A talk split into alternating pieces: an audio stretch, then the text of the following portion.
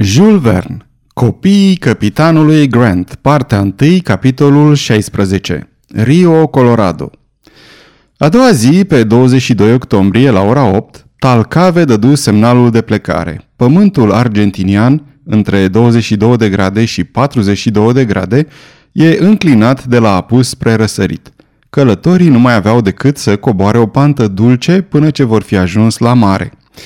Când patagonezul refuzase calul oferit, Glenarvan se gândi că acesta voia mai bine să meargă pe jos, cum era obiceiul unor călăuze, și că picioarele lui lungi îi vor ușura mersul. Dar Glenarvan se înșelase. În momentul plecării, Talcave fluieră într-un chip anumit. De îndată la chemarea stăpânului, ieși dintr-o pădurice din apropiere un cal argentinian de o frumusețe perfectă. Era murg, ceea ce trăda un animal de nădejde, curajos și vioi. Avea capul zvelt și fin, nările larg deschise, privirea arzătoare, chișițele late, greabănul bine arcuit, pieptul lat, gleznele lungi, adică toate calitățile unui cal puternic și suplu. Maiorul, ca un cunoscător ce era, admira mult acest animal de rasă din Pampas, căruia îi găsea unele asemănări cu hunterul englez – Calului îi se spunea Tauca, ceea ce în limba patagoneză înseamnă pasăre, nume pe deplin meritat.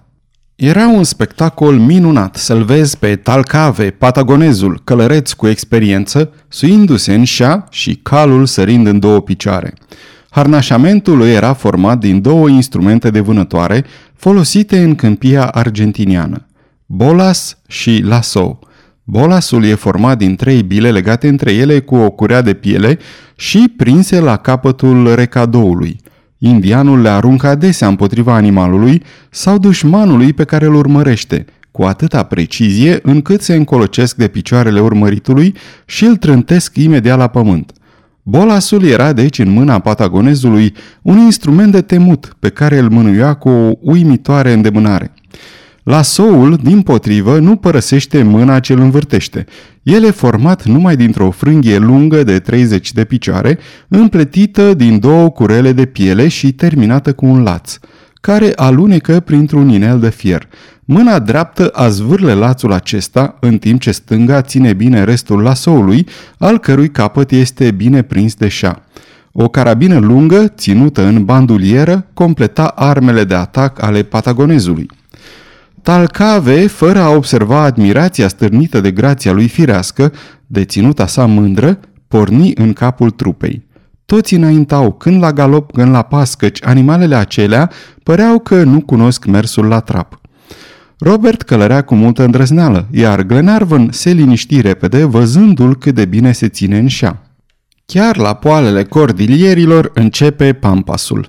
Această câmpie se împarte în trei părți – Prima se întinde de la lanțul Anzilor pe o suprafață de 250 de mile, acoperită de arbori scunzi și de hățișuri. A doua, lată de 450 de mile, e acoperită de o iarbă minunată ce se oprește la 180 de mile de Buenos Aires. De aici și până la mare, piciorul călătorului calcă pe imense preerii de lucernă și de scaieți. E a treia parte din Pampas. Ieșind din văile cordilierilor, trupa lui Glenarvan întâlni mai întâi nenumărate dune de nisip, numite Medanos, adevărate valuri neîncetat mișcate de vânt, neexistând nicio vegetație care să le fixeze. Nisipul acesta este extrem de fin. La orice adiere se vedeau zburând ca niște colaci, nori uriași sau adevărate trâmbe de nisip care se ridicau la mari înălțimi. Spectacolul era și plăcut și neplăcut ochiului. Plăcut fiindcă nimic nu era mai ciudat de văzut decât aceste trâmbe rătăcind prin câmpie, luptându-se, amestecându-se, căzând, ridicându-se într-o dezordine de nedescris. Neplăcut fiindcă o pulbere aproape nesimțită se ridica din nenumărate medanos, pătrunzând printre pleoape, oricât le-ai fi ținut de strânse. Din pricina vântului dinspre nord, fenomenul dură o bună parte din zi. Merseră totuși repede și către ora 6, lanțul cordilierilor, lăsat la 40 de mile în urmă, avea o înfățișare negricioasă, pierzându-se în cețurile serii. Călătorii erau cam obosiți de drum, căci făcuseră vreo 38 de mile. De aceea, așteptau cu nerăbdare apropierea orei de culcare. Își întinseră cortul pe malul apelor repezi ale Neuquemului, un râu sălbatic tulbure, mărginit de țărmuri roșiatice și înalte. Neuquem este numit de unii geografi Ramid sau Comoe și izvorăște din niște lacuri pe care numai indienii le cunosc. Noaptea și ziua următoare trecură fără să se petreacă ceva deosebit. Mergeau repede și bine.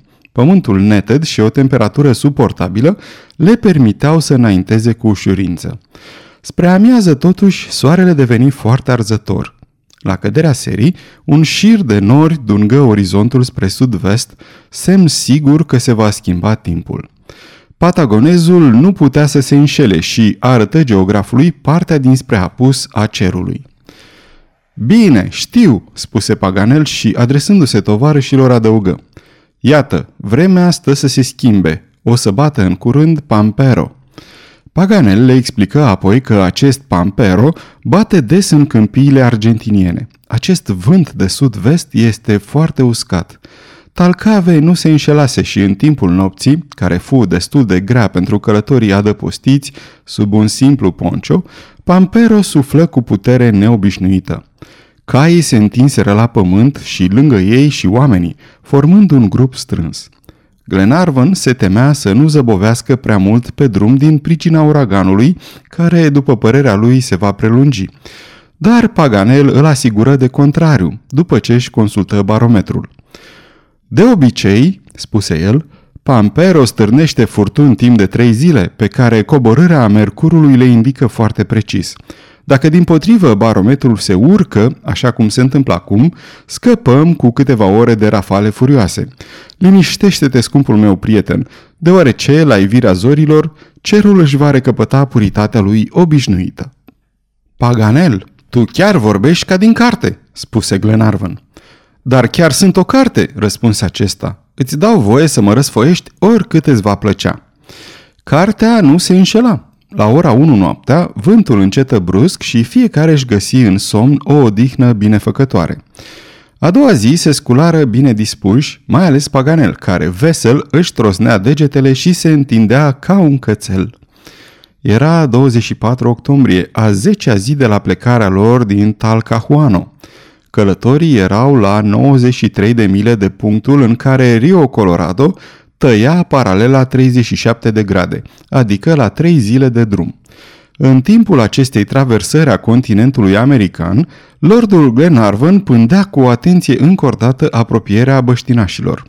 Voia să întrebe despre capitanul Grant, prin mijlocirea patagonezului, cu care, Paganel de altfel, începea să se înțeleagă îndeajuns de bine dar urmau un drum puțin bătut de localnici, căci drumurile Pampasului, care duc de la Republica Argentinei până în Cordilieri, se află mai înspre nord, așa că nu întâlneau nici indieni nomazi, nici triburi sedentare ce trăiau sub legea casicilor.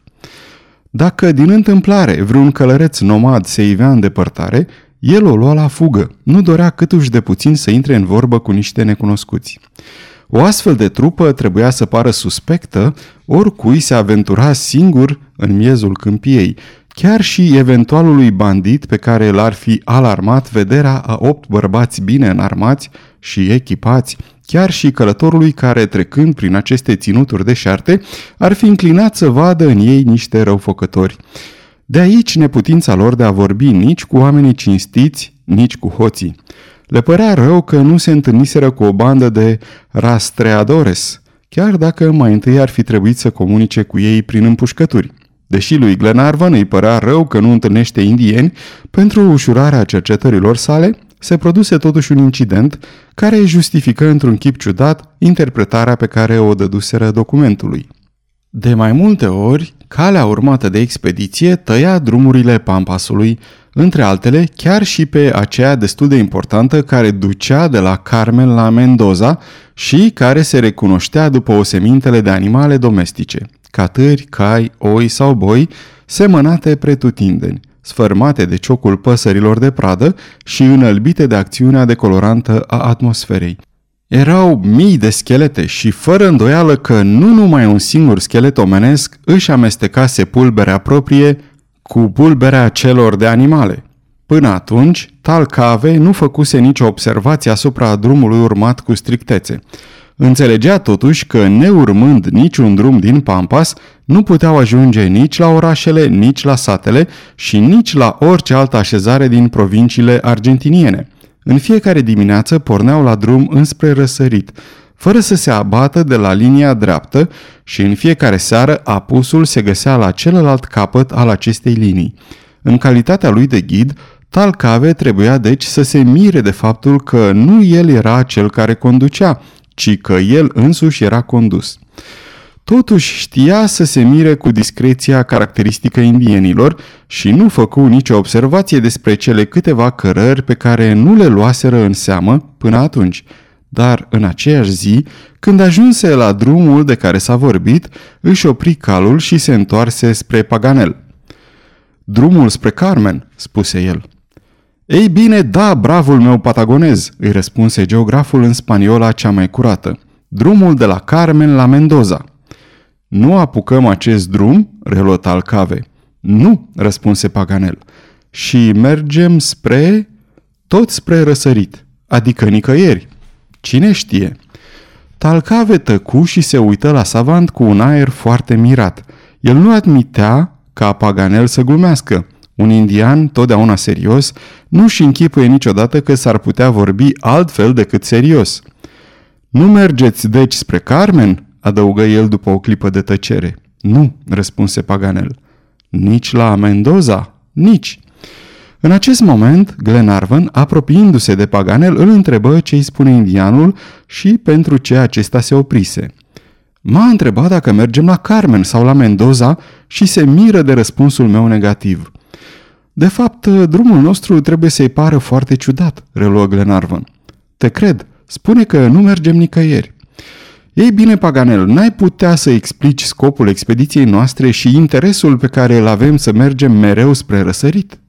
Va fi destul de greu, răspunse Paganel, căci un indian habar n-are de gradele terestre, iar istoria documentului va fi pentru el o poveste fantastică. Dar, spuse foarte serios maiorul, oare nu va înțelege povestea sau pe povestitor? Ah, McNabs, replică Paganel, te mai îndoiești încă de spaniola mea? Ei bine, încearcă, bunul meu prieten. Să încercăm.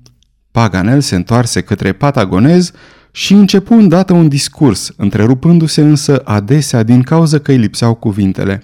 Îi era greu să traducă unele expresii și să-i explice lucruri ce aproape erau de neînțeles și pentru el. Era interesant să-l privești pe savant – Gesticula, articula ciudat, se zbătea într-o sută de feluri și picături de sudoare îi se rostogoleau din belșug pe frunte. Când limba îi se împletici de-a binelea, îi veni în ajutor mâna.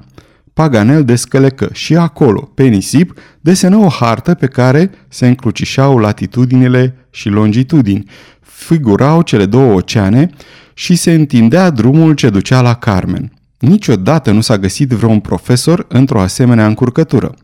Talcave privea calm la harta desenată de Paganel, în așa fel încât nu-ți puteai da seama dacă înțelegea ceva sau nu. Lecția geografului dură mai mult de o jumătate de oră. În sfârșit, savantul tăcu, își șterse fruntea, care era scăldată într-un lac de apă și privi spre Patagonez. A înțeles?" întrebă Glenarvan. Vom vedea îndată," răspunse Paganel. Dar dacă nu a înțeles, renunț. Talcave stătea neclintit fără să scoată o vorbă. Ochii rămaseră îndreptați spre liniile trasate pe nisip, pe care vântul le ștergea puțin câte puțin. Ei?" întrebă Paganel. Talcavei nu păru să-l audă. Paganel parcă și vedea surâsul ironic de pe buzele maiorului și, nevoind să se facă de râs, era gata să reînceapă cu noi puteri demonstrațiile geografice, când patagonezul îl opri cu un gest – Căutați un prizonier?" întrebă el. Da, răspunse Paganel. Și chiar pe linia asta care merge de la soare răsare la soare apune? Continuă Talcave, precizând printr-o comparație în stil indian drumul de la est la vest. Da, da, întocmai! Dumnezeul vostru a încredințat apelor mării celei mari taina prizonierului. Chiar el. Atunci facă-se voia lui răspunse Talcave cu oarecare solemnitate în glas. Vom merge mereu spre răsărit, chiar până la soare, de va fi nevoie. Paganel, triumfător de succesul elevului său, traduse îndată răspunsul indianului. Ce om inteligent, adăugă el. Din 20 de țărani din țara mea, 19 nu mi-ar fi înțeles explicațiile. Glenarvan îi ceru lui Paganel să-l întrebe pe patagonez dacă auzise vreodată de niște străini ce căzuseră în mâinile indienilor. Paganel se execută și așteptă răspunsul. Poate, răspunse patagonezul. La acest răspuns, Talcave fu înconjurat de cei șapte călători, care îl întrebau cu privirea. Savantul geograf, emoționat și abia găsindu-și cuvintele, reluă cu nerăbdare întrebările, în timp ce ochii săi, fixați asupra gravului indian, încercau să-i surprindă răspunsul, mai înainte ca acesta să rostească ceva. Repeta în englezește fiecare cuvânt spaniol al patagonezului, în așa fel încât tovarășii îl auzeau vorbind, ca să spunem așa, în limba maternă. Ce știi despre prizonier?" îl întrebă Paganel. Era un străin, răspunse Talcave. Un european. L-ai văzut? Nu, dar se vorbește de el în povestirile indienilor. Era un viteaz, avea o inimă de taur. O inimă de taur, repetă Paganel. Ah, minunata limbă patagoneză! Auziți, prieten, era un om curajos. Tatăl meu, strigă Robert Grant. Apoi, adresându-se lui Paganel, întrebă, Cum se spune în spaniolă e tatăl meu? Es mio padre, răspunse geograful. Robert luă de îndată mâinile lui Talcave și spuse cu o voce blândă. Es mio padre. Suo padre, se miră patagonezul cu o strălucire în ochi. El apucă copilul în brațe, îl ridică de pe cal și privi cu cea mai curioasă simpatie. Privirea lui inteligentă era plină de o emoție stăpânită. Dar Paganel nu se mulțumi numai cu atât. Unde era acel prizonier? Ce făcea? Când a auzit Alcave vorbindu-se despre el? Toate aceste întrebări îi se îngrămădeau deodată în minte. Răspunsurile nu se lăsară așteptate și află că europeanul era prizonierul unuia din triburile indiene care străba ținutul dintre Colorado și Rio Negro. Dar unde se afla ultima dată? întrebă Paganel. La casicul Calfucura, răspunse Talcave. Pe drumul pe care am umblat până acum? Da. Și cine este casicul? Șeful indienilor poiuși, un om cu două limbi și două inimi. Adică ipocrit în vorbe și în fapte, răspunse Paganel după ce traduse tovarășilor săi această frumoasă imagine din limba patagonezilor. Și am putea să le liberăm. Poate, dacă se află încă în mâinile indienilor. Și când ai auzit vorbindu-se despre el? E mult de atunci. Soarele a adus cu el două veri pe cerul Pampasului. Bucuria lui Glenarvan nu se putea descrie. Data indicată de patagonez coincidea cu data documentului, dar mai rămânea să-i pună încă o întrebare lui Talcave. Paganelli o puse îndată. Vorbești de un prizonier, spuse el. Oare nu erau trei? Nu știu, răspunse Talcave. Și nu mai știi nimic despre situația lui de acum? Nimic.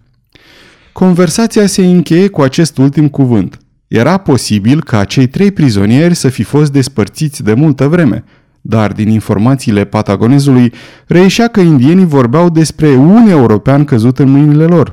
Data captivității, chiar locul unde trebuia să se găsească, totul, până și fraza a patagonezului, folosită pentru a explica curajul prizonierului, se refereau fără îndoială la capitanul Harry Grant.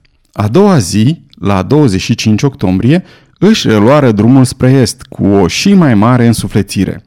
Câmpul, mereu trist și monoton, forma una din acele întinderi fără sfârșit, care se numesc în limba băștinașilor travesias.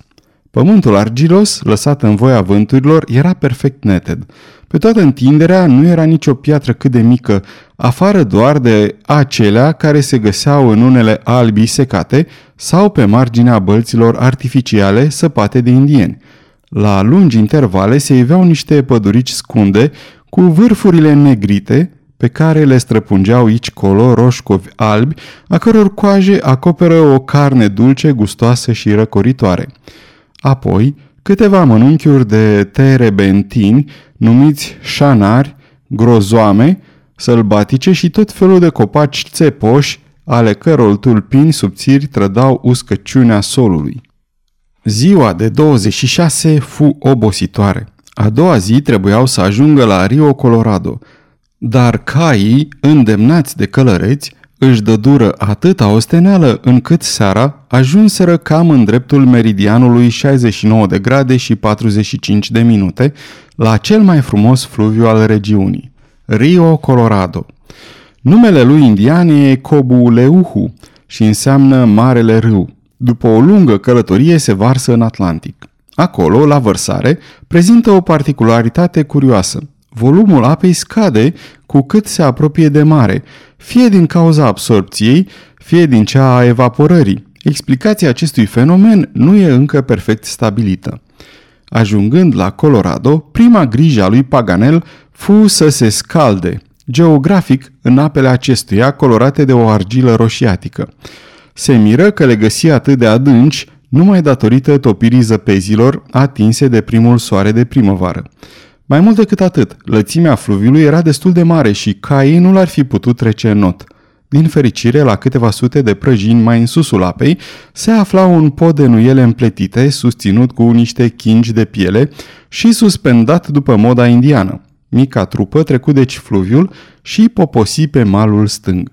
Înainte de a dormi, Paganel voi să stabilească exact cursul fluviului Colorado și îl însemnă apoi cu deosebită grijă pe hartă, în lipsa lui Yaru Zabong Chiu, care curgea liniștit fără el în munții Tibetului.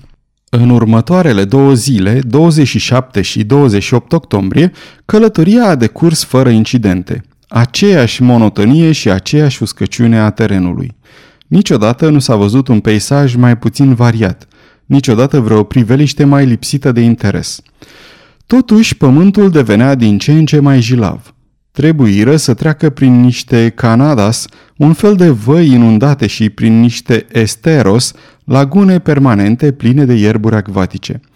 Seara, caii se opriră pe malul unui lac întins cu ape bogate în substanțe minerale, numit de indieni Ure Lanquem sau Lacul Amar, care în 1862 fu martorul crudelor represalii ale trupelor argentiniene. Se instalară ca de obicei și noaptea s-ar fi scurs în liniște dacă n-ar fi existat maimuțe și câini sălbatici. Aceste zgomotoase animale, fără îndoială, spre a-și cinsti oaspeții și spre neplăcerea urechilor europene, executară una din acele simfonii naturale pe care n-ar fi refuzat să o iscălească un compozitor al viitorului. Sfârșitul capitolului 16 din partea 1